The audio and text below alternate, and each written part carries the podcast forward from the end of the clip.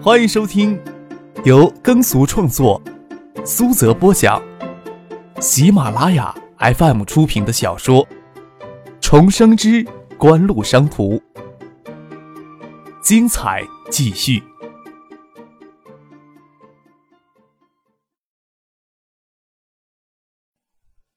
第五百集。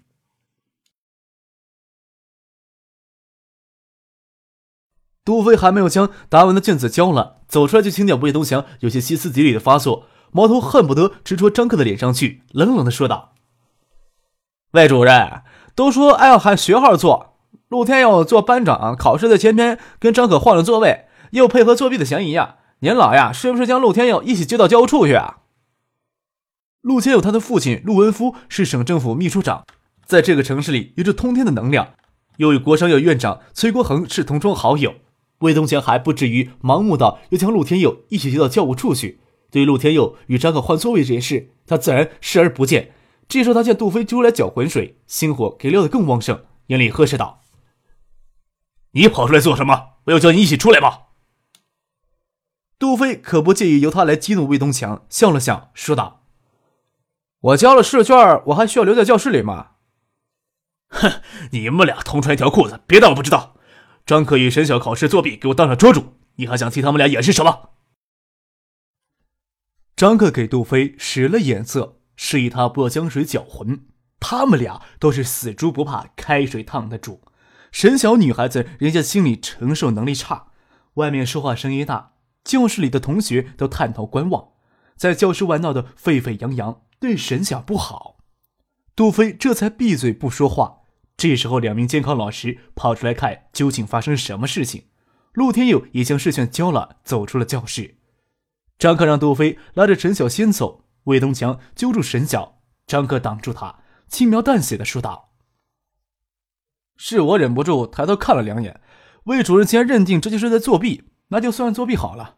我也没有什么好否认的，要处分要开除我都随意，我的态度会良好的接受，没有其他事情，我就先走了。”听张可说的轻描淡写，魏东强眼睛里快要冒出火来，说道：“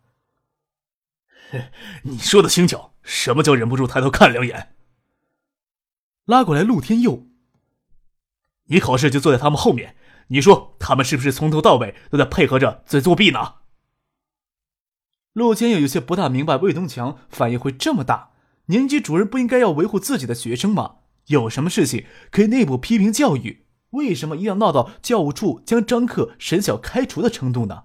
这对解决问题有什么帮助呢？要是让魏东强将事情闹下去，陆天友又能想到事情会朝什么方向发展？张克有做副市长的老子罩着，或许会受到一些无关痛痒的教训。最后倒霉的只有沈晓这个无辜又没有什么背景的女孩子。很难想象沈晓要真给开除了，会对她的人生造成怎样恶劣的影响。有些反感魏东强过于激烈的反应，陆天佑微微皱了眉头，说道：“我没有注意到，应该没有你说的那么严重吧？”听陆天佑这么说，魏东强又不能表示什么不满，愤愤不平的朝张克说道：“哼，不要以为事情能农户过关，你就等着学校里给你俩严厉处分吧。”转过身去，跟两名监考老师说道。考试前呀，我一直跟我的学生强调考试纪律，没想到呀，还是发生这样的事情。抓住一个就严肃处理一个，绝不姑息养奸，这样才能以儆效尤，严肃考场纪律。商议着将作弊的事情通报给教务处。两名监考老师拿过试卷看了看试卷上右上角的名字，心想：原来是这个家伙呀，字写的还真漂亮。他大概平时将魏东强狠狠的给得罪了。既然魏东强坚持要大公无私交给教务处处理，又是他的学生，他们只能按照正常的程序等教务处巡考的老师过来说明情况，看教务处怎样处分这两名学生了。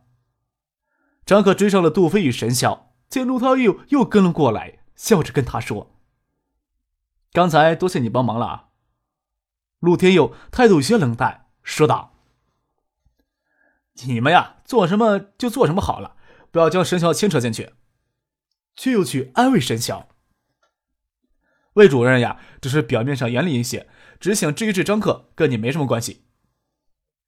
沈晓恐慌的心到现在都没有安定下来，脸色有些发白，倒是忍住没有哭出来，眼神惶恐不安，担忧的很。张可撇嘴笑了笑，这小子原来是仅仅关心沈晓，总比那些正义感过于泛滥的家伙讨人喜欢一些。杜飞没有像张克那样严重去考虑沈晓的感受，伸了个懒腰，与张克走到一边说话。哎，看样子了，魏东强是早盯上你了，真是奇怪了。你也没有做什么对不起他的事儿啊！啊！张克叹了一口气，说道：“这个社会便是如此，就算你没有什么可做的，也可能正因为你什么都没有做的缘故。哎呀，还是想着你俩怎么善后吧。”陆天佑又走过来说道：“好不容易给魏东强守的云开月出了，他哪会这么容易松口呀？”杜飞无所谓的说道。在他看来，张克给魏东强这种小角色咬上，就跟蚂蚁咬上一口一样，实在没有必要太放在心上。与其担心张克，还不如担心魏东强他自己怎么收拾残局。沈晓怎么办呀？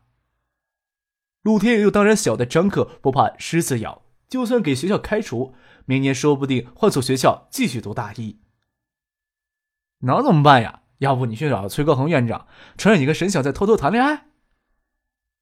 杜飞开玩笑说：“陆天佑的性子有些太一本正经了。”听了杜飞这话，脸有些红，心虚的瞥了陈晓一眼，又转过头来板着脸说：“你们俩怎么就不能为别人考虑考虑呢？都什么时候了，还开玩笑呢？”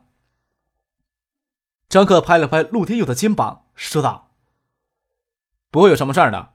魏东强爱怎么折腾就让他怎么折腾去吧。我们要去创意网吧了，你去不去？”陆天佑有些不想跟张可、杜飞他们同流合污，又不放心沈晓，犹豫一会儿，还是跟着一起过去了。接到教务处电话通知时，崔国恒正找团委书记、九五年级的主任秦刚在自己的院办里面谈事情。听完了电话，脸色就有些微微的发青。秦刚不晓得发生什么事情，让崔国恒听过电话，连脸色都变了，又不方便问，说道。崔院长呀，你现在有事儿，那我另找个时间跟你汇报创协的工作吧。秦刚与校团委书记龚如春都是大学生创业协会的指导老师，这次给崔国恒找来就是谈创协的工作的。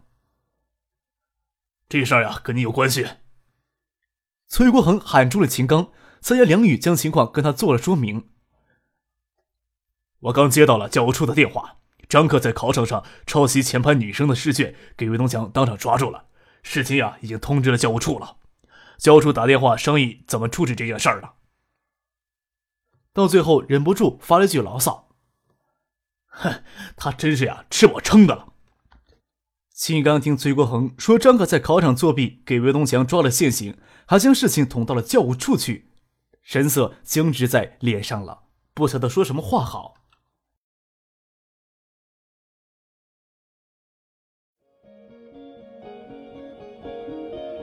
您正在收听的是由喜马拉雅 FM 出品的《重生之官路商途》。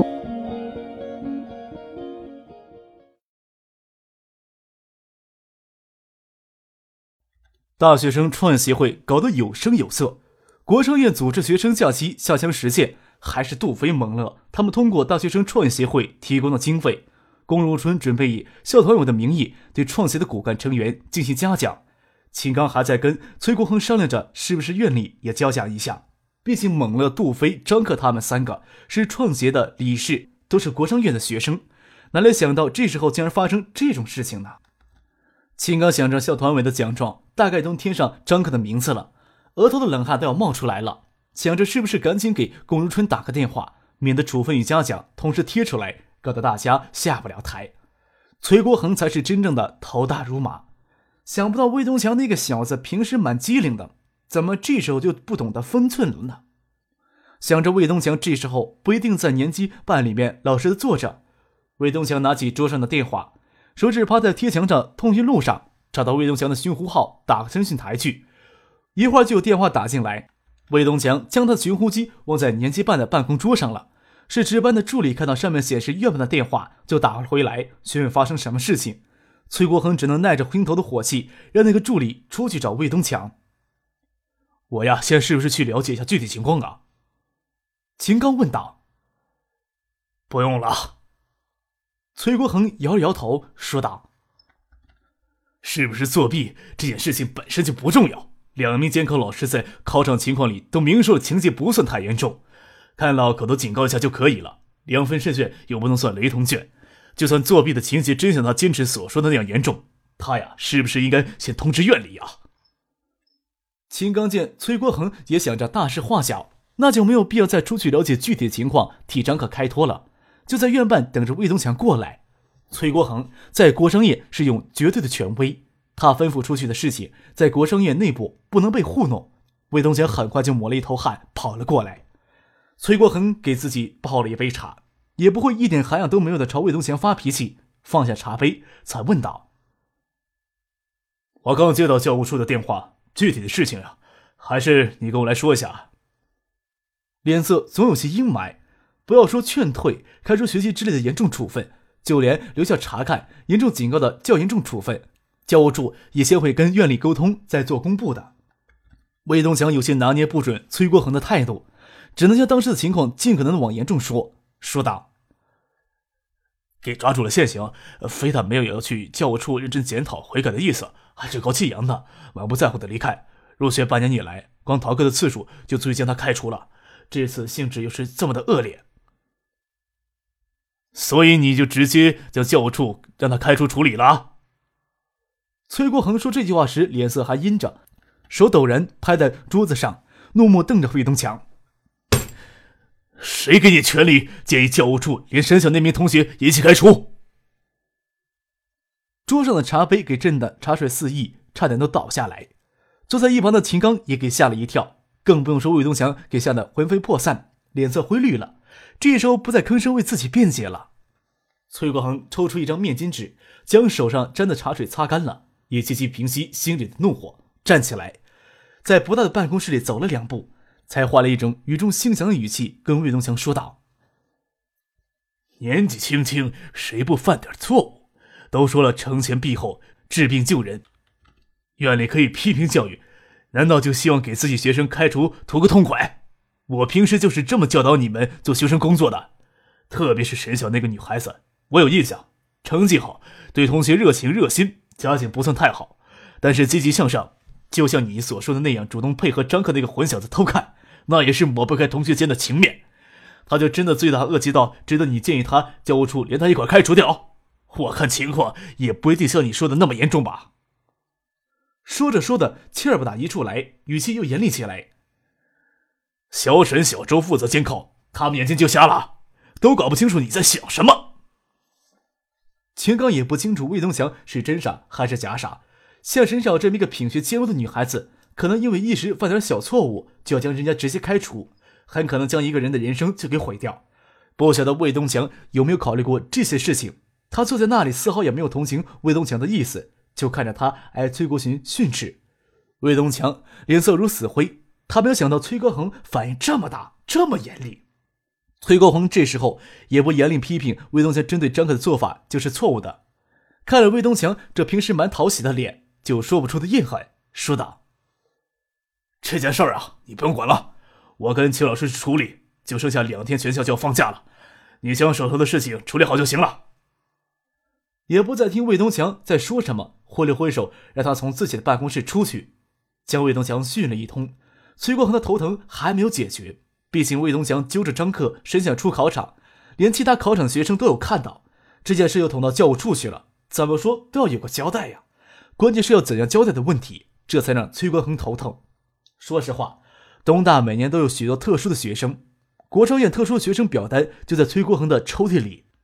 对于这些学生，通常的态度就是希望他们在学校里少惹是生非。这样做起什么闹得无法掩盖的事情来，才会慎重的处理。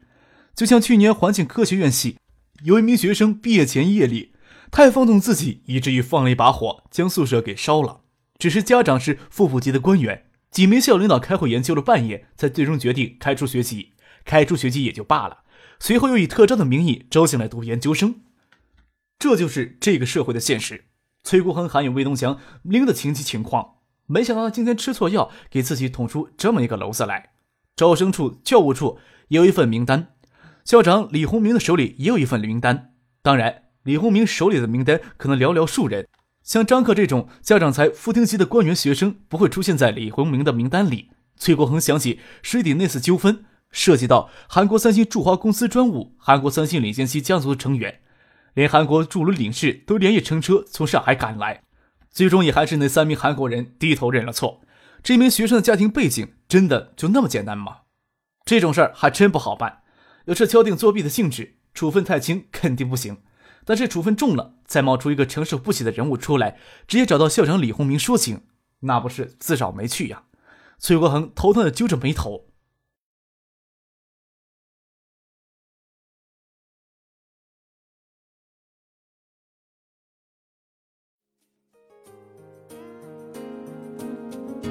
听众朋友，本集播讲完毕，感谢您的收听。